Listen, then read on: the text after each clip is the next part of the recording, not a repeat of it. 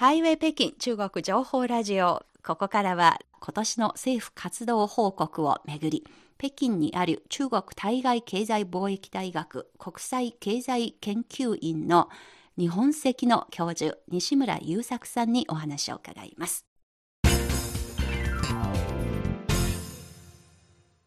西村先生、よろしくお願いいたします。どうぞよろしくお願いいたします。まずこの報告が終わってからの全般的な印象についてお聞かせください。はい。中国の重要会議である全人代ですけれども、その政府活動報告は毎年必ず生中継を見ています。報告が終わってまず感じたのは、例年と比較してまず時間が短かったという点ですね。そうですね。参加者の多くがマスクをしていましたし、新型コロナウイルスを意識したのかもしれません。そうですね、確かに時間は短かったのですが、内容としては非常に濃いもので、私としましても多くの学びを得ることができました。これは後で詳しく伺わせていただきます。はい、まずこの政府活動報告行われました。そして日本でもメディアから結構たくさん報道されています。すね、中でもとり,、えー、とりわけ今回は経済成長率の数値目標、これについて提示されていないということがかなり大々的に取り上げていますが、この点西村先生はどういうふうに捉えていらっしゃいますか？そうですね。まあ、経済成長率の数値目標設定見送りというのは、1988年以降で初めてとなります。はい。約30年間続いたこの慣例を取りやめたという意味においては、異例的であることには違いありません。はい。ただ一方で、中国国内におきましては、目標設定の負の影響を指摘する声も以前から聞かれていました。はい。そういう意味において、ひょっとすると来年からも設定しないのが当たり前となるかもしれません。んただ、ええ、一つ補足しておきたい点としましては、目標設定を見送ったからといって、経済成長を諦めたわけではないということです。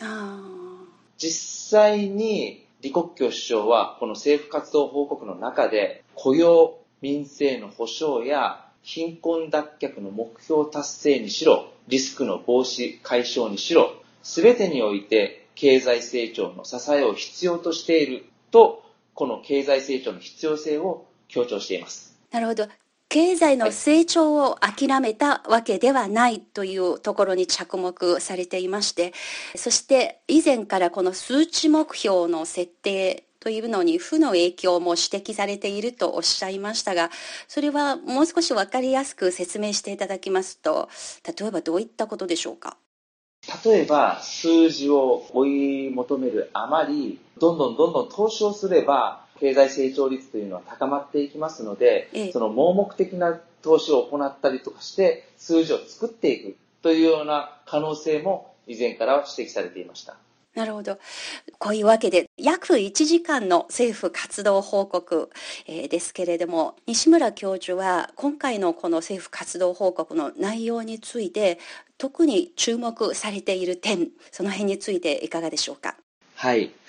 報告ではですね、幅広い内容に及びました。その中で私が注目したのは、内需拡大戦略、経済発展モデルの転換加速という点です。はい。新型コロナウイルスの世界的な流行によって外需が急速に冷え込んでいます。そのような中、内需拡大を経済成長の柱の一つに置くのは正しい戦略だと思います。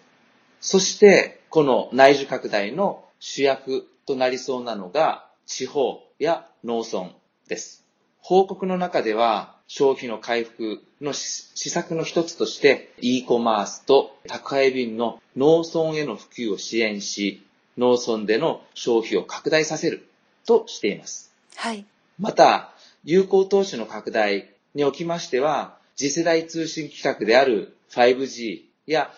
電気自動車ですね、の充電スタンドを含む新型インフラ投資を拡大するという方針を示しました。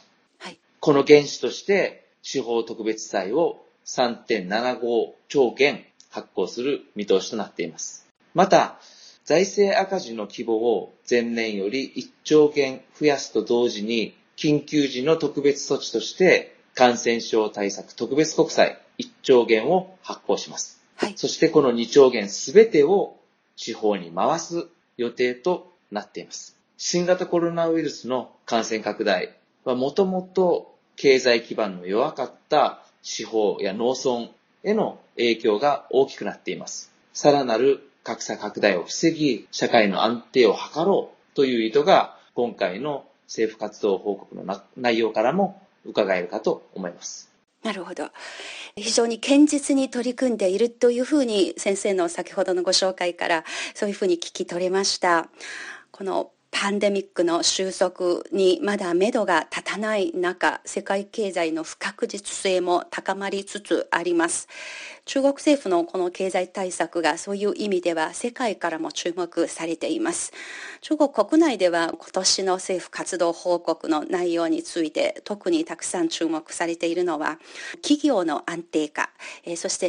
雇用のその確保、これに関する措置がメディアをはじめ一般の社会からもたくさんの関心が寄せられています。そういったようなところについて西村先生はまたどういうふうに評価していますか？はい。新型コロナウイルスの影響を強く受けているのが中小零細企業です。報告の中でも減税、料金引き下げや金融支援などですね、様々な支援策を示しています。はい、また、雇用、経済活動の基盤となる雇用におきましてもですね、今年874万人に及ぶ大学新卒者、はい、地方からの出稼ぎ労働者である農民工、それと退役軍人ですね。さらには、障害者などの就職困難層をサポートするとしています。はい。この新型コロナウイルスの影響というのはですね、社会的弱者に対してより強くなります。そこを重点的にサポートする姿勢というのが、今回の政府活動報告の中からも伺うことができたかと思います。はい。まあ、今年は中国経済もそうですが、世界的に経済発展に大きなチャレンジにさらされている年になりました。まあ、中国経済のこの厳しい状況という面からの、まあ、日本メディアの報道が多いように思いますが、例えば西村教授の目から今後の中国経済の発展におきまして明るい材料、それについてはどういうふうにご覧になっていますか？そうですね。私、これまであの中国の新経済について、え関心を持ってきました。中国の新経済、中国新経済というのはですね、日本におきましてはニューエコノミーであったり、ニュービジネスといった意味で使われる意味合いになるんですけれども、はい、中国では急速に普及したスマートフォンにインストールされました決済アプリがありますよね。はい、その決済アプリをプラットフォームに様々な新しいビジネスだであったり、サービスであったりというのが社会全体に大きく広がっています。はい、これを全体を指して中国の新経済というふうに私は昨年ですね、本も出版させていただいたんですけども、はい、そちらの方でも説明させていただいております。言ってみれば、そのデジタル経済とある程度重なっている部分があると理解してもよろしいですか？そうですね。はい。そしてですね、中国は近年、経済発展モデルをこのイノベーション駆動型へと転換させてきたんですね。はい。新経済はまさにその成果の一つと言えると思います。はい、今回の政府活動報告で示された様々な政策、まさにこの流れを加速するものです。例えば、投資拡大が見込まれる、先ほども言いました、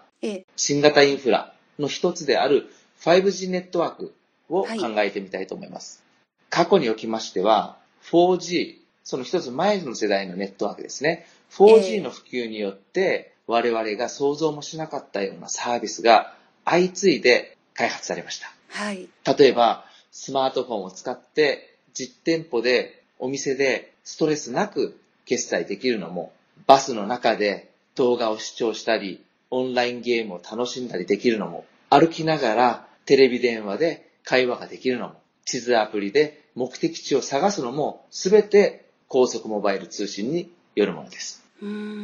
今回示された新型インフラ整備の強化によって 5G ネットワークというものが急速かつ広範囲に整備されれば今後は今までとはさらに異なるビジネス、サービスが生まれ新たなビジネスエコシステムを形成していくに違いありません。これは今後の中国経済の発展にとって大きなプラス材料になると思います。なるほど。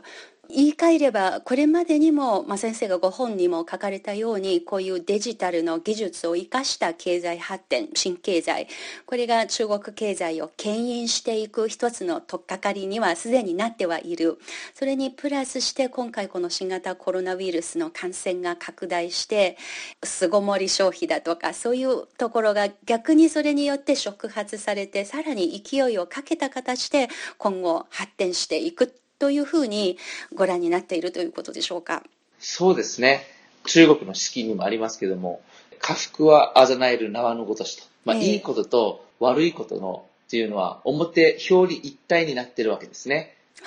確かに今回の新型コロナウイルスの影響でかなりですね、大きいダメージを経済が受けました。はい。その一方でデジタル経済、を中心とした、まあ、インターネット消費などもそうなんですけども、新しい消費であったり、サービスの体系というものがどんどんと普及しています。これは今回のそのこういった災いによって受けたプラスの部分と見ることもできるかと思います。はい、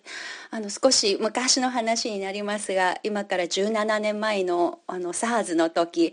車が一気に増えたと今回は車社会に一気に入ったあの当時のことと似てることにあの一気にこのデジタル技術の応用が拡大するそのようなことがもしかしてこのポストコロナの中国社会の大きな変化になるところかなと私も思ってますが西村先生もまさにそういうふうに感じていらっしゃるわけですね。はい、そうですね。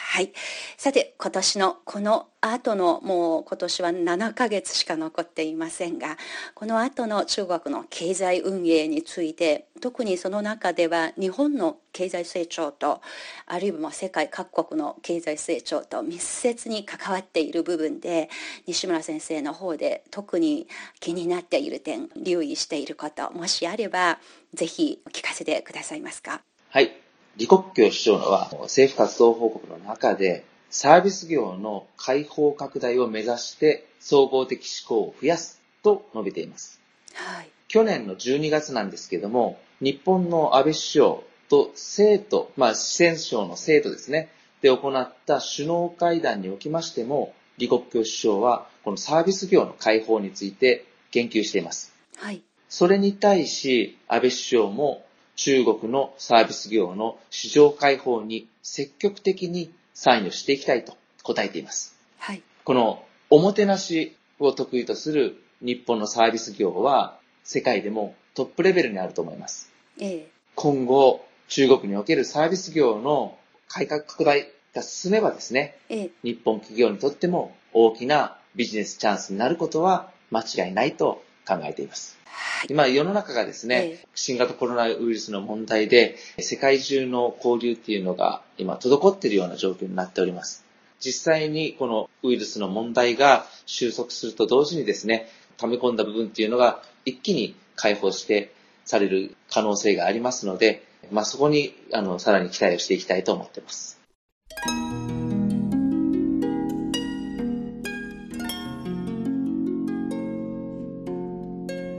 ハイウェイ北京。ここまでは今年の政府活動報告を通して見る中国経済の動きをめぐり北京にある中国対外経済貿易大学国際経済研究院の日本籍の教授西村優作さんのお話をお送りしました。